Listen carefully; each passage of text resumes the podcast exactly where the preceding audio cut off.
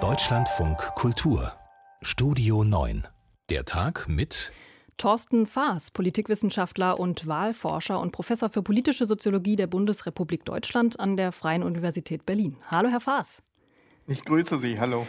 Ja, schön, dass wir gemeinsam hier auf die Themen der Woche und des Tages schauen. Und ein Gesprächsthema ist natürlich, dass der Bund das Infektionsschutzgesetz ändern möchte, dass der Bund mehr Kompetenzen in der Pandemiebekämpfung an sich ziehen möchte. Und ich habe mal geschaut, Sie haben heute Morgen dazu was getwittert. Sie haben das Ganze Service-Tweet genannt. Und Sie haben geschrieben, bis das Infektionsschutzgesetz geändert ist, gelten übrigens die alten Beschlüsse noch. Höre ich da ein bisschen Zynismus raus? Ja auch so ein bisschen Verwunderung darüber, dass jetzt alle so gebannt auf diese Änderung des Infektionsschutzgesetzes schauen weil da eigentlich von, den, von der Intention der Maßnahmen her nur das drinsteht, was eigentlich jetzt schon gilt, nämlich, dass man abhängig von Inzidenzen bestimmte Maßnahmen der Lockerung ergreifen kann, dass man aber auch, wenn die Inzidenzen wieder hochgehen, ähm, die Maßnahmen verschärfen sollte. Und genau das steht ja jetzt zur Debatte, dass ab einer Inzidenz von 100 eben dann automatisch Maßnahmen greifen. Aber so neu ist es gar nicht und das wundert mich in der Tat so ein ganz klein wenig.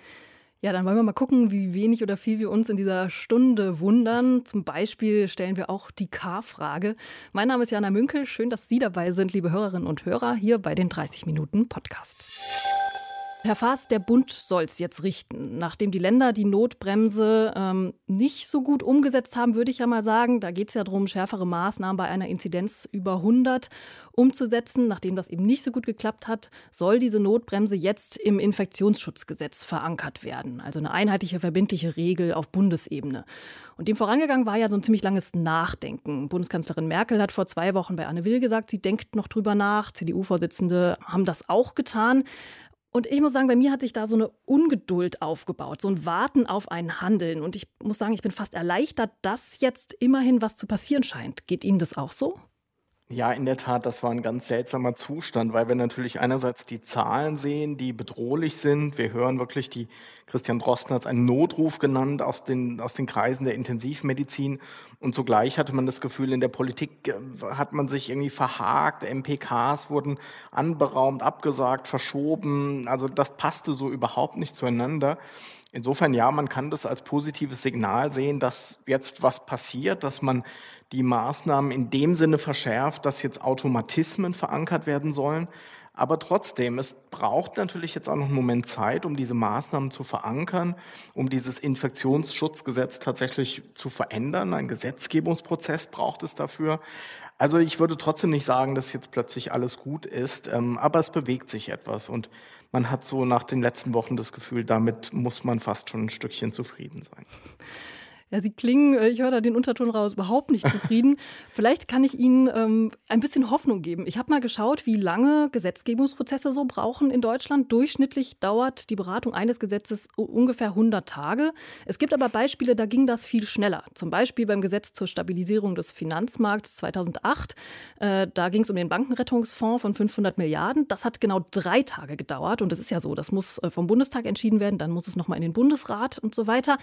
Ähm, ist das nicht Grund zur Hoffnung, wenn dann wirklich eine Krise da ist, wenn der Wille da ist, dass es dann auch schnell geht? Was denken Sie? Absolut richtig. Ähm, wir haben schon wahnsinnig schnelle Gesetzgebungsverfahren erlebt. Nur die basieren natürlich auf einer Grundvoraussetzung, dass man nämlich auf allen Seiten willens ist, tatsächlich diese schnelle Einigung herbeizuführen. Und wenn die Kanzlerin bei Anne Will gesagt hat, ohne die Länder geht es nicht, dann gilt das eins zu eins auch weiterhin so. Denn ein schnelles Gesetzgebungsverfahren, das muss in jedem Fall durch den Bundesrat. Es braucht die Zustimmung oder zumindest einfach vom Verfahren her. Es braucht die Beteiligung der Bundesländer. Und wenn die keine Lust auf ein schnelles Gesetz haben, dann geht es einfach nicht. Insofern ja, es ist möglich. Und wenn da jetzt tatsächlich ein Kompromiss zwischen Bund und Ländern gefunden wurde, wie die, die Änderung des Infektionsschutzgesetzes aussehen soll, dann kann es sehr, sehr schnell gehen. Aber eben nochmal, es braucht Bund und Länder an der Stelle. Und ich bin gespannt, ob man wirklich, der Gesetzentwurf soll ja kommende Woche dann vorliegen, ob man sich da wirklich schon sattelfest auf alles im Detail verständigt haben wird sodass es dann tatsächlich schnell gehen kann. Ja, und Sie sprechen ja schon an, da ähm, müssen ganz viele Details noch geklärt werden. Und das fällt mir auch auf. Es ist äh, jetzt Bewegung in die Sache gekommen, offenbar. Aber was genau da dann drin steht, das ist immer noch nicht klar. Also es ist immer mal die Rede von Ausgangssperren in der Nacht. Mhm. Da finde ich, muss man sich die Frage stellen, ist das zielführend? Natürlich diese Notbremse bei einer Inzidenz von über 100. Aber da dann auch die Frage, für wen gilt das denn? Sind das dann die Kreise? Sind das dann die Länder? Mhm. Ist das dann bundesweit? Fehlt Ihnen da so ein Stück weit so eine Transparenz, dass dann auch wir als Bürgerinnen und Bürger mitgenommen werden bei so einem Entscheidungsprozess? Ja, und man könnte noch einen ganz sensiblen Punkt ergänzen, nämlich die Frage von Schulschließungen, weil das ist natürlich Schule der Kernbereich Länder, von Länderhoheit, von Länderpolitik. Und wenn jetzt wirklich im Infektionsschutzgesetz stehen würde, dass der Bund entscheiden darf, wann Schulen geschlossen werden, wäre das ein bemerkenswerter Schritt, weil es einfach auch die ganze Balance zwischen Bund und Ländern an der Stelle tatsächlich verändern würde. Insofern bleibt es spannend. Und was Sie ansprechen, ist natürlich völlig richtig. Ähm, Im Moment sind wir so auf der Ebene eines politischen Entscheidungsfindungsprozesses von Kompromissfindung zwischen Bund, Land, zwischen verschiedenen Parteien, zwischen verschiedenen Regierungen. Diese ganze Dimension, wird das überhaupt verstanden? Wie kommt es an? Trägt die Bevölkerung das mit? Die scheint mir im Moment ob der schieren Komplexität so ein wenig in den Hintergrund zu geraten. Aber die ist natürlich letztlich das, worauf es ankommt. Denn die schönsten Rahmen, die wir bald haben werden, nutzen natürlich gar nichts im Sinne der Pandemiebekämpfung, wenn dann doch jeder und jede unsicher ist, was eigentlich gilt und sich vielleicht dann auch willens oder absichtlich oder unabsichtlich nicht daran hält.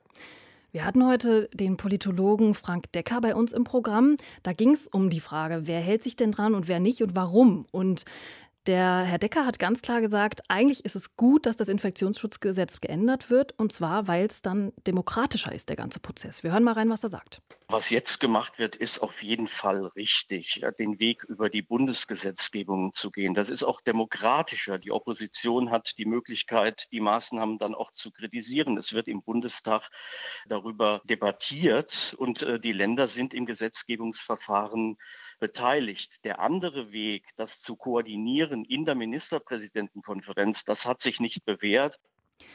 Ja, er sagt eben demokratischer. Ist das vielleicht der Punkt, äh, der dann auch den Bürgerinnen und Bürgern zeigt, ah, da wird wirklich was gemacht, da kann der Bundestag mitreden, dann halte ich mich da jetzt auch wieder dran?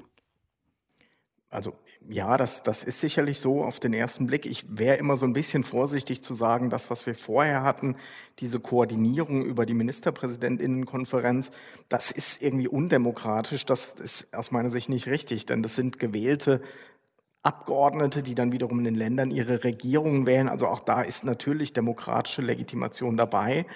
Der Punkt ist tatsächlich, dass wir relativ wenig sichtbare parlamentarische Debatte hatten, die werden wir jetzt vielleicht an einer Stelle haben, nämlich bei dieser Änderung des Infektionsschutzgesetzes.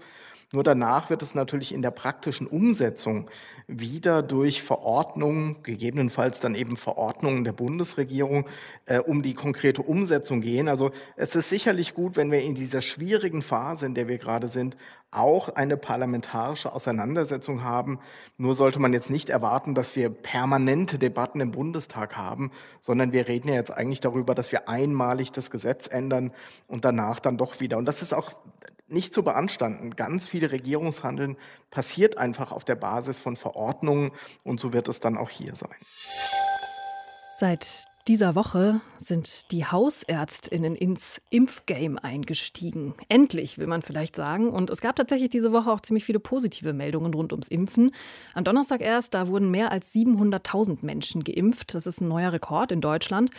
Herr Faas, Bundesgesundheitsminister Spahn bringt jetzt deshalb wieder eine Frage ins Spiel, die wir auch im vergangenen Jahr schon mal diskutiert haben. Die Frage danach, ob Geimpfte mehr Freiheiten bekommen sollen. Also zum Beispiel keine Testpflicht mehr haben, äh, wenn sie dann einen Impfnachweis vorweisen können, um dann zum Beispiel zum Friseur zu gehen. Ist das ein guter Vorstoß aus Ihrer Sicht? Also die Debatte, um die werden wir nicht drum rumkommen. Das, das ist einfach ein Ausnahmezustand, in dem wir uns gerade befinden. Diese Kontaktbeschränkungen, die wir haben, die, dass wir nicht tun und lassen können, was wir wollen, in dem Maße, wie wir das gerade erleben, das ist, ich glaube, die Kanzlerin hat es mal unerträglich genannt und das erleben wir ja auch alle tagtäglich.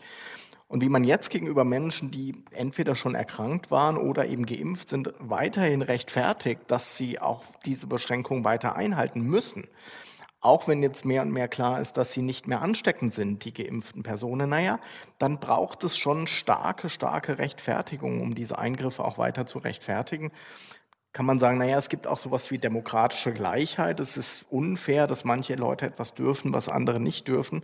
Also insofern, ja, das ist ein Zielkonflikt, aber trotzdem, die Debatte gewinnt, Sie haben es angesprochen, durch die Impfgeschwindigkeit, die jetzt zunimmt an Bedeutung. Und ich sehe tatsächlich nicht, wie wir auf Dauer gegenüber Menschen, die eben in dem privilegierten Zustand des Geimpftseins sind, wie man denen weiter Grundrechte entziehen kann. Insofern ja, die Debatte ist überfällig und leuchtet mir auch ein, dass sie kommt. Und trotzdem würde ich das Argument, was Sie gerade schon so im Halbsatz äh, erwähnt haben, nochmal stärker machen wollen. Äh, vor drei Monaten, Ende vergangenen Jahres, hat Spahn eigentlich sich komplett noch anders geäußert. Er hat gesagt, es soll keine Sonderrechte für Geimpfte geben. Und das ist ja schon jetzt so ein Hin und Her. Und ähm, aus meiner Sicht sollte es dann nicht schon so sein, dass die Debatte erst geführt wird, wenn auch wirklich alle ein Impfangebot bekommen haben? Also wenn alle sagen konnten, ja, ich lasse mich impfen oder nein, ich lasse mich nicht impfen und dann gibt es die Lockerung? Also äh, erstmal spannend, auch das haben wir ein paar Mal in der Pandemie schon erlebt, dass wenn dann plötzlich Impfstoffe da sind, wenn sich einfach bestimmte Dinge ändern, dass sich dann doch auch Debatten drehen, einfach im Lichte des Faktischen, was dann plötzlich einfach nochmal einen zusätzlichen Druck bringt.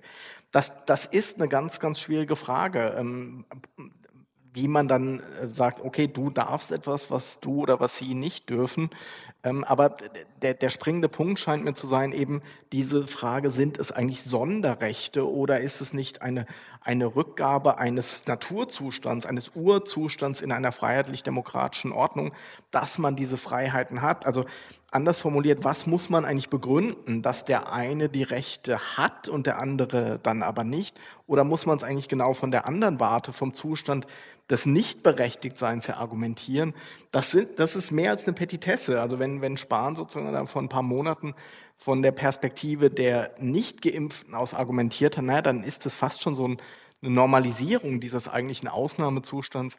Aber ich glaube, die Empirie wird es einfach am Ende richten. Der Druck wird so groß sein, ähm, dass das, und das wäre vielleicht noch die positive Wendung, dass einfach die Impfbereitschaft und auch die, die Dynamik der Impfkampagne nochmal zunimmt, wenn einfach diese, dieses Licht am Ende des Tunnels, man darf dann wieder mehr, uns allen geht es besser, jedem Einzelnen, aber auch der Gesellschaft, dass das vielleicht das positive Ziel ist, was uns dann doch alle nochmal zusammenhält. Trotzdem habe ich den Eindruck, dass es ähm, in der Debatte ja dann auch wieder um ganz viele Regeln, äh, Rechte, Dinge geht, die manche dann haben, manche nicht. Und das äh, ist ja so ähnlich wie eben bei den anderen Maßnahmen, die wir haben. Auch die sind schon so ein Flickenteppich. Wir haben ganz viele Bundesländer, die sich dann doch nicht irgendwo dran halten. Äh, führt das nicht zu so einer äh, Gemengelage, wo einfach auch die einzelnen Bürgerinnen und Bürger noch mehr die Übersicht verlieren? Also um es vielleicht platter zu formulieren, ist es nicht eigentlich wichtiger, jetzt erstmal die Zahlen runterzubringen und dann diese Debatte zu führen? Ja, im Sinne der, der Transparenz, der Klarheit, auch der Durchsetzung der Maßnahmen führt es zu mehr Komplexität und Unübersichtlichkeit. Auch mit Blick auf die Statistiken wohlgemerkt. Also wenn wir dann sagen, ähm, so und so viele Fälle pro 100.000 EinwohnerInnen, na, dann müsste man ja eigentlich überlegen, na, wie viele können es denn eigentlich überhaupt noch kriegen? Also eigentlich müsste man sagen, 100.000 nicht geimpfte Einwohnerinnen und Einwohner, aber die anderen können es ja eh nicht mehr bekommen. Also es wird noch, noch komplexer, keine Frage. Aber ich würde trotzdem sagen, die, die, die Eingriffe, das Vorenthalten von Grundrechten ist so rechtfertigungsbedürftig, dass ich nicht sicher bin, ob dieses, das ist dann unübersichtlich, ob auch vor einem Gericht beispielsweise dieses Argument äh, letztlich bestehen könnte. Die AfD, die trifft sich heute und morgen äh, zum Parteitag in Dresden und zwar in Präsenz. 600 äh, Delegierte sind da anwesend. Und wir wollen gemeinsam schauen, was die AfD inhaltlich vorhat im Bundestagswahlkampf. Und uns zugeschaltet aus dem Hauptstadtstudio ist jetzt auch Volker Findhammer. Der beobachtet für uns den Parteitag. Hallo, Herr Findhammer. Hallo, ich grüße. Ja, Herr Faas, vielleicht erstmal die Frage an Sie. Ähm, Deutschland aber normal. Das ist der Slogan, äh, der zum Beispiel auf den Wahlplakaten bei der Bundestagswahl, auf den AfD-Wahlplakaten dann zu sehen sein wird. Was halten Sie denn von dem Slogan? Ja, der ist spannend in mehrerlei Hinsicht. Ähm, also, weil er so die Frage in den Raum stellt, was ist denn eigentlich noch normal? Ähm, zugleich finde ich es interessant, dass man irgendwie so einen Gegensatz aufbaut, dass man Deutschland aber normal, also offenkundig scheint es auch irgendwie ein, ein unnormales Deutschland zu geben. Das wundert mich so ein bisschen, was damit eigentlich ähm, verbunden wird seitens der AfD. Aber es greift, glaube ich, so eine vermeintliche Unsicherheit auf, die es in der Bevölkerung gibt, dass wir an ganz, ganz vielen Stellen einfach eine, eine Ausdifferenzierung sehen und viele Leute vermeintlich gar nicht mehr wissen, bin ich eigentlich noch normal, was gilt noch als normal und die AfD sich hier so ein Stück weit als, als, als Möglichkeit für solche Unsicherheitsgefühle bietet und man sagt, naja, wir sind der Raum für die Normalen. Und das Zweite, was dazu kommt, ist, wir haben ja diese Debatte, ist die AfD eigentlich extrem oder nicht? Beobachtung, Verfassungsschutz als Stichwort. Und auch da ist es natürlich strategisch nicht unklug zu sagen, nö, eigentlich sind wir total normal. Herr Winterwehr, wie sehen Sie das? Sie beobachten ja äh, den Parteitag für uns äh, aus Berlin aus Infektionsschutzgründen. Und ähm, heute äh, geht es ja ganz viel um den Leitantrag, der dann die Grundlage für das Wahlprogramm sein soll. Spiegelt sich da das, was der Herr Faas gerade gesagt hat, auch drin wieder? Dieses Sicherheitsbedürfnis zum Beispiel? Ja, und lassen Sie das mal aufgreifen, was äh, Thorsten Fasos gerade gesagt hat. Interessant war da beispielsweise heute die Rede von Jörg Meuthen zum Auftakt des Parteitages. Da ging es nämlich ganz stark um den Gegensatz AfD gegen die Grünen. Sprich, die Grünen sind die Ab das Abbild für eine Modernisierung, die die AfD nicht haben will. Und vieles findet sich dann tatsächlich auch in diesem Leitantrag wieder. Der ist nämlich voller Formulierungen, die eine Rückkehr in eine vermeintlich bessere bundesdeutsche Vergangenheit fordern. Die EU soll zurückgeführt werden in einen Staatenbund souverän souveräner Staaten. Die AfD will die D-Mark wieder einführen. Die Familie besteht aus Vater, Mutter und Kindern. Und in Kindergärten hat der Genderwahn nichts zu suchen. So heißt es tatsächlich darin, aber deutsches Kulturgut schon. Die Wehrpflicht soll wieder eingeführt werden und der Klimawandel soll nicht bekämpft, sondern positiv durch Anpassung begleitet werden. Und das geht dann so weit, dass das Wahlprogramm deshalb den Ausstieg aus dem Pariser Klimaabkommen fordert. Deutschland soll sich stattdessen mit fossilen Energien, neuen Kernkraftwerken und russischem Gas über die äh, Pipeline Nord Stream 2 der Zukunft begegnen. Also tatsächlich ein volles Kontrastprogramm und das in erster Linie zu den Grünen, die Jörg Meuthen heute auf diesem Parteitag als den klaren politischen Gegner ausgemacht hat. Und Herr Faas, äh, wie klingt das für Sie? Klingt das nach einem konkreten, nach einem, ich will schon fast sagen, normalen Plan, um eben bei dieser Begriffswahl zu bleiben?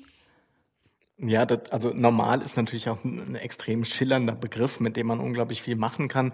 Aber in der Tat, was, was wir sehen, ist sozusagen eine, eine Verschiebung der Konfliktdimension. Es geht gar nicht mehr so um ökonomische Fragen.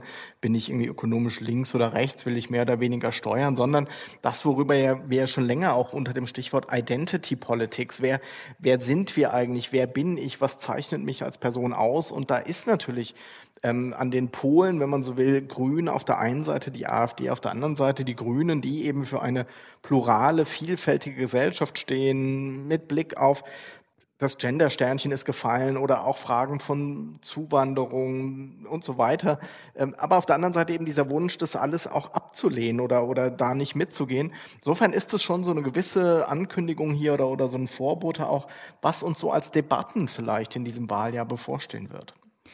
Und äh, dann abseits jetzt vom Wahlprogramm, Herr Findhammer, noch die Frage an Sie, wie sieht das denn mit den Machtkämpfen innerhalb der Partei aus? Also es war im Vorhinein angekündigt worden, dass es sein kann, dass entschieden wird über die Spitzenkandidatinnen, Kandidaten zur Bundestagswahl. Alice Weidel hat jetzt vorher schon angekündigt, sie wird nicht zur Verfügung stehen. Wie sieht es da aus? Wird sich da noch was entscheiden auf dem Parteitag voraussichtlich? Nee, wahrscheinlich nicht. Und das war ziemlich spannend heute Morgen. Da gab es ja gleich fünf Tagesordnungsanträge, die genau das geklärt haben wollten. Also, dass man festlegt, wer oder wer, äh, welches Duo möglicherweise den, äh, zu den Spitzenkandidaten der Partei aufrückt. Da wurden drei Anträge zurückgezogen. An zwei, beispielsweise dem vom Sächsischen Landesverband, hielt man fest. Darüber gab es eine Abstimmung, aber die ging verloren. Das heißt, die Entscheidung, wer Spitzenkandidat der AfD wird, wird auf diesem Parteitag nicht getroffen. Übrig geblieben ist jetzt nur noch ein Antrag, der die Zahl der möglichen Spitzenkandidaten, also einer, zwei oder möglicherweise sogar fünf, festlegen will. Aber Namen sollen damit nicht verbunden werden. All das soll tatsächlich später geklärt werden. Und auch die Frage, ob äh, Jörg Meuthen noch lange Parteivorsitzender bleiben soll, auch die wurde nach ersten Informationen verschoben. Also einen Abwahlantrag für Jörg Meuthen wird es frühestens erst im November geben. Herr Faas, Sie als Wahlforscher, wie schauen Sie auf da drauf, auf diese Verschiebung dieser ja doch wichtigen Frage? Ja, man kann es ja mit anderen Parteien vergleichen, wo auch Personaldebatten gerade ähm, äh, die Agenda doch sehr, sehr prägen. Bei der AfD ist das immer noch mal ein bisschen was anderes, weil einfach doch immer noch ein starkes Protestmotiv äh, hinter Wahlentscheidungen zugunsten der AfD steht. Insofern, die Partei ist zerrissen, sie ist offenkundig an der Spitze auch nicht klar aufgestellt, programmatisch ähm, positioniert man sich da, aber ist ja auch trotzdem an vielen Stellen auch da uneins aber das schlägt sich nicht so nieder in, in, schlechten Wahlergebnissen, wie das vielleicht bei anderen Parteien der Fall ist, weil es für Wahlentscheidungen zugunsten der AfD einfach nicht so wichtig ist. Da ist dieses Dagegensein, der Protest weiterhin sehr, sehr weit verbreitet. Und natürlich ist der Stern der AfD in der jüngeren Vergangenheit durchaus gesunken. Wir haben es in Rheinland-Pfalz und Baden-Württemberg gesehen. Aber trotzdem, sie ist weit weg von der 5-Prozent-Hürde, die ja über Einzug in den Bundestag entscheidet. Es ist schon bemerkenswert, dass es offenkundig in der Gesellschaft doch so viel Unzufriedenheit gibt, dass selbst so eine Partei, die mit sich nicht im Reinen ist, dass die trotzdem eigentlich gerade auf ein sehr solides Fundament aufbauen kann. Wenn ich da noch was anfügen darf, ein Punkt heute war auch, deswegen will die Partei offenbar auf diesem Parteitag eine große Geschlossenheit demonstrieren. Die kommende Landtagswahl ist die in Sachsen-Anhalt Anfang Juni. Hm. Und da macht sich die Partei Partei tatsächlich Hoffnung, mit um die 30 Prozent stärkste Partei im Lande zu werden. Und darauf wurde sich heute dann auch konzentriert nach dem Motto, wir möchten parteiintern uns keinen Schaden zufügen, um maximal stark in diesen Landtagswahlkampf gehen zu können. Kanzlerkandidatin. Um das zu werden, gibt es eigentlich keine festen Regeln. Das ist wirklich nirgendwo geregelt, wie das zu laufen hat. Nicht im Grundgesetz, nicht in der Wahlordnung, auch nicht im Parteiengesetz. Und die Grünen suchen derzeit noch, die Union auch. Und ich möchte da mal drauf gucken. Herr Faas, die Entscheidung äh, steht in beiden Parteien, so lassen Sie es verlauten, kurz bevor. Ich möchte mit Ihnen erstmal auf die Union schauen. Es ist ja so, dass Söder da in den Zustimmungswerten, die liegen derzeit bei über 50 Prozent, ein bisschen beliebter ist als Laschet, der liegt bei 19 Prozent. Ist das mit diesen Umfragewerten dann eigentlich schon entschieden, wer Kanzlerkandidat wird? Also als Momentaufnahme ganz eindeutig. Und das sind ja nicht nur diese Umfragewerte, sondern Armin Laschet, ja, man kann fast sagen, taumelt ja doch derzeit ein wenig. Er hat natürlich auch in der jüngeren Vergangenheit verschiedene Kurswechsel hingelegt, die eigentlich auch nie so richtig erklärt, wie es zu diesen Kurswechseln aus seiner Sicht gekommen ist. Und das führt jetzt für ihn dazu, dass was immer er jetzt vorschlägt, sehr schnell mit Aussagen von ihm konfrontiert werden kann, die nicht sehr alt sind, die aber fast das genaue Gegenteil besagen. Und das produziert einfach ein, ja, ein sehr, sehr schlechtes Momentum gerade für ihn, wo man nicht wirklich sehen kann, wie er sich davon befreien kann. Und dann steht eben auf der anderen Seite, ja, mit Markus Söder, man könnte den Titel aufgreifen, den wir gerade gehört haben, der sich sehr, sehr gut findet, der mit sich irgendwie im Reinen ist und der da wirklich wie so ein Kontrast gegenwirkt. Und das spielt er natürlich auch gerade sehr, sehr geschickt aus. Ja, ich habe auch den Eindruck, äh, dass das medial schon auch sehr ausgenutzt wird. Also der Spiegel, der jetzige Spiegel, der titelt äh, mit einem Bild von Armin Laschet im Asterix-Style, Häuptling wird so nix. Äh, und der ja, scheint das Gleichgewicht zu verlieren. Mhm. Ähm, ist das dann vielleicht aber auch schon ein bisschen unfair den, von den Medien, da so reinzuhauen in diese Kerbe, die jetzt offensichtlich da ist, in diese offene Flanke? Also das kann man ja schon oft beobachten, dass so plötzlich so ein medialer Fokus da ist, der es den Betroffenen dann wirklich fast unmöglich macht, sich davon frei zu machen. Jetzt kann man sagen, ein Kanzlerkandidat, der braucht kein Mitleid, der wird sicherlich auf weltpolitischer Bühne anderes aushalten müssen als jetzt ein Spiegeltitel und vielleicht ein Interview von Markus Lanz. Aber trotzdem, so mancher Vergleich, auch wenn man sich Inzidenzzahlen NRW versus Bayern anschaut, da hat man schon manchmal das Gefühl, dass, dass da mit zweierlei Maß gemessen wird. Zur Weil Verteidigung die Zahlen in Bayern von Armin. So hoch sind, ne? Ja, keineswegs besser sind. Ähm, äh, und ja, auch sozusagen das, das Ausbruchsgeschehen auch dort doch immer wieder sehr dynamisch ist. Man jetzt auch Maßnahmen verabschiedet hat in Bayern, die sehr, sehr nah an dem sind, was man in NRW kürzlich ähm, verabschiedet hat, wofür Armin Laschet massiv gescholten wurde. Also das ist schon einfach auch im Umgang mit den beiden Personen ähm, unterschiedlich. Aber die beiden Personen spielen es natürlich oder sie agieren dann doch auch unterschiedlich angreifbar in der Öffentlichkeit. Wenn man den Spiegeltitel aufgreift, könnte man zugunsten von Armin Laschet sagen, dass, also er wird ja da wie Majestix, der Häuptling dargestellt, ähm, der hat ja eigentlich am Ende nur Angst davor, dass ihm der Himmel auf den Kopf fällt. Insofern, also so ganz vorbei ist es für Armin Laschet sicherlich noch nicht, denn er ist und bleibt, ähm, jetzt zum Ernsthaften zurückzukehren, der starke CDU-Vorsitzende, der frisch gewählt ist, den kann man nicht mal so eben zur Seite schieben. Jetzt kommen trotzdem, äh, Stichwort zur Seite schieben, äh, Stimmen aus der Fraktion, die einerseits fordern, wir wollen mitentscheiden und die zum Teil sogar einen anderen Kandidaten fordern. Und da wird der Name des Fraktionsvorsitzenden Ralf Brinkhaus in den Ring geworfen. Es gibt sogar andere Stimmen, dann eher aus dem Journalismus, die sagen, vielleicht ist auch Wolfgang Schäuble ein passender Kandidat. Was denken Sie? Wird es vielleicht am Ende keiner der zwei und der dritte freut sich, wer auch immer das sein wird? Also das gerade im Kontrast zu den Grünen ist das natürlich erstmal ein, ein chaotischer Eindruck, der da erweckt wird, dass da keine Strategie, kein Plan dahinter ist, dass man neue Verfahren vorschlägt, neue Personen plötzlich vorstellbar sind. Das ist schon sehr, sehr bemerkenswert und es zeigt natürlich auch nur, dass Laschet und Söder nicht ohne Blessuren aus diesem Vorwahlkampf hervorgehen. Das erinnert so ein bisschen an amerikanische Präsidentschaftswahlen, wo wir auch ja die Vorwahlen haben, in denen sich die innerhalb einer Partei eben eine Person durchsetzen muss. Und auch da weiß man, dass diese Vorwahlen für alle Kandidaten gefährlich und potenziell schädlich sind. Und das erleben wir irgendwie gerade da ist überhaupt keine Euphorie, Begeisterung irgendwie drin, dass man sagt, wow, am Ende zwei super Kandidaten, eigentlich egal wer es wird, das wird ein toller Wahlkampf, sondern das ist unglaublich zäh, fast schon zermürbend. wie man da einfach die Stimmung aus Unionssicht wieder drehen soll, daraus am Ende ein positives Momentum für dieses Wahljahr generieren will, das ist mir tatsächlich gerade eher ein Rätsel. Die Grünen machen es lautloser. Da gibt es keinen offenen Machtkampf. Äh, die wollen am 19. April bekannt geben, ob es Robert Habeck oder Annalena Baerbock wird. Machen die Grünen es da dann einfach intelligenter und richtiger? Also das ist natürlich erstmal ein krasser Spiegel, der da der Union auch vorgehalten wird, so als Gegenmodell. Ähm, also ja, durchaus bemerkenswert für eine grüne Partei, dass es völlig akzeptabel ist, dass die beiden Vorsitzenden das irgendwie im Hinterzimmer unter sich ausmachen. Da ist von Basisbeteiligung und so überhaupt nicht die Rede, was bei Grünen ja eigentlich bisher immer durchaus fast ein Standard war. Aber die Partei scheint mit sich im Reinen. Sie hat natürlich auch beflügelnde Umfragewerte als Rückenwind quasi. Und auch die beiden, ähm, Robert Habeck und Annalena Baerbock, scheinen da mit sich im Einzelnen, aber auch als Team irgendwie im Reinen zu sein. Das ist jetzt spannend, äh, dass man sich festgelegt hat. Am 19.04. geben wir das bekannt. Ich bin gespannt, ob das so lange wirklich geheim bleibt. Vielleicht ist die Entscheidung ja noch gar nicht getroffen, wer weiß. Aber es ist in jedem Fall ein, ein wirklich krasser Gegensatz gegen, ja, man kann eigentlich sagen, das Chaos, was bei der CDU und bei der CSU gerade herrscht auf was für Sitzgelegenheiten PolitikerInnen Platz nehmen, das scheint ziemlich große Bedeutung zu haben. Und das wusste auch schon Helmut Kohl, der ehemalige Bundeskanzler, bei einer Pressekonferenz in den 90ern. Oh, das ist ein entsetzlicher Stuhl. Machen Sie Fernsehaufnahmen, dann gehe ich nicht auf diesen Stuhl. Dann geben Sie mir einen richtigen Stuhl. Das ist unmöglich ja, einen entsetzlichen Stuhl nennt Kohl da seine Sitzgelegenheit. Er möchte auf keinen Fall da sitzen. Und das, was er als Stuhl betitelt, das war eigentlich ein Sofa. Es war ihm zu breit, war ihm zu tief. Und diese Woche war ebenfalls ein Sofa im Zentrum der Diskussion oder dieses Sofa hat große Diskussionen ausgelöst. Und das möchte ich gern analysieren.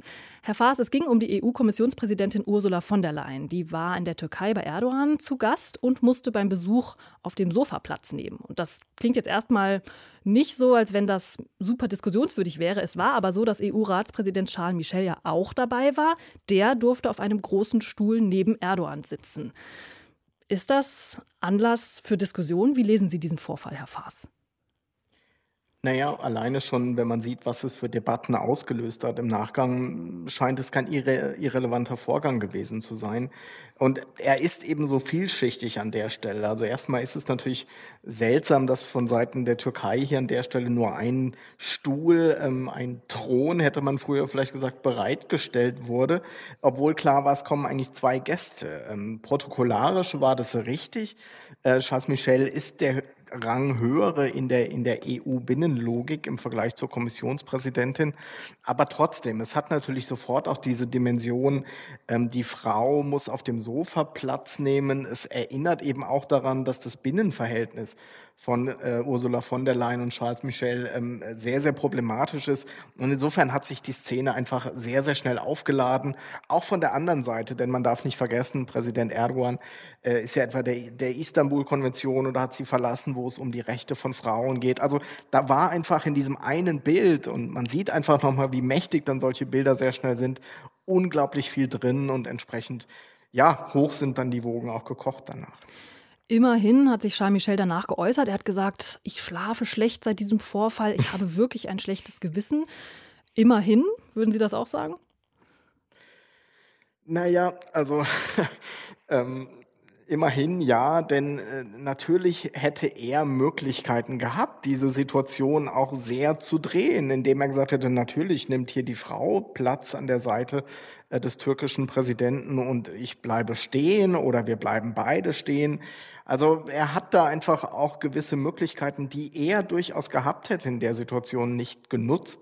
Und insofern ähm, ähm könnte man sagen, immerhin ähm, scheint ihm das ähm, vielleicht auch auf den einen oder anderen Hinweis von außen dann hin bewusst geworden zu sein, dass es auch ihn wirklich in keinem guten Licht dastehen lässt, wenn er dazu jetzt einfach überhaupt nichts Einordnendes sagt. Der Eklat, der zieht jetzt noch weitere Kreise. Italiens Ministerpräsident Mario Draghi hat sich geäußert. Der nennt Erdogan jetzt einen Diktator. Und der türkische Außenminister Cavusoglu, der sagt, nein, das sind hässliche Äußerungen. Wenn man sich dieses diplomatische, verschnupfte Aufeinanderreagieren anguckt, dann liegt für mich dieser Gedanke nahe, da werden eigentlich ganz schön viele andere Themen, die wichtiger sind, sowas wie Grundrechte, Menschenrechte. Türkei ist eben aus der Istanbul-Konvention, die sich für Gewalt gegen Frauen äh, stark macht, ausgetreten. Diese wichtigen Themen, die rücken da aus meiner Sicht dann in den Hintergrund und werden überschattet.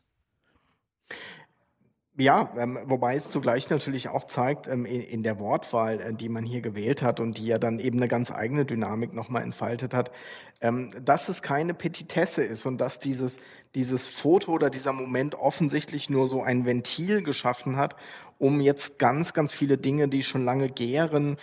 Das Verhältnis der Türkei zur EU ist natürlich auch schon lange ein, ein problematisches ähm, vom Beitrittskandidaten ähm, weg. Ähm, also die EU, äh, Türkei hat sich einfach ein Stück weit äh, von, der, von der EU abgewandt oder wechselseitig, würden viele sagen.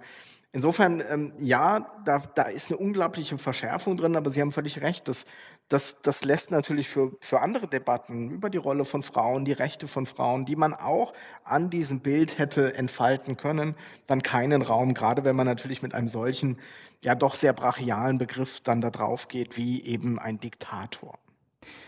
Ist das dann aber auch was, Sie haben ja von diesem Symbolbild gesprochen, was dann natürlich auch gern kolportiert wird, was dann eben, ich bleibe nochmal bei dem Argument, davon ablenkt, dass man auch tiefer graben müsste? Auch das stand ja im Raum in dieser Woche, also auch ähm, diese Verwunderung von Ursula von der Leyen, ach, hier ist gar kein Stuhl für mich. Also ob, ob das nicht möglicherweise auch ähm, ein, ein, ein Stück weit gespielt war, das wissen wir alle nicht. Ähm, das, das macht natürlich die Bewertung der Situation auch so schwierig und irgendwie wirft es natürlich auch die Frage auf, hätte man das nicht ganz, ganz einfach verhindern können? Ähm, aber nein, offenkundig nicht. Ähm, ähm, was, was tatsächlich, also von Seiten der Türkei sicherlich ein Zeichen für eine Provokation ist und die Frage dann eher aufwirft, warum, warum hat die EU das nicht verhindert? Warum hat man dort protokollarisch nicht darauf geachtet? Es, das ist das irgendwie das Schräge an dieser Situation, dass das so ein, ein, sitze ich jetzt auf einem Sofa oder auf einem Stuhl, wo man sagt, mein Gott, gibt es nicht irgendwie wichtigere Probleme? Hat ja auch Jean-Claude Juncker irgendwie so angedeutet in, dieser, mhm. in diesen Tagen. Aber gibt es nicht Wichtigeres? Aber eigentlich nein. Es ist, es ist ein interessantes, spannendes Ventil, ein Symbol aber ja, umso bedauerlicher, ähm, dass es dann doch irgendwie verpufft und auf dieser symbolischen Ebene jetzt so ein, ein, eine, ein Echauffieren gibt, aber groß weiter dann doch daraus nichts folgt ja, aus einem Stuhl, einem ähm, nicht so passenden Sofa für die EU-Kommissionspräsidentin, Volkert Politikprofessor Thorsten Faas. Genau das. ja, Herr Faas, unsere Stunde, die ist jetzt schon rum. Ich würde sagen, vielen, vielen Dank, dass Sie hier bei uns waren. Äh, kommen Sie bald wieder und wir sind Sehr gespannt. Gerne. Wer wird Kanzlerkandidatin, wer wird Kanzlerkandidat? Vielleicht können wir uns ja da dann nochmal, wenn die Entscheidung gefallen ist, drüber unterhalten.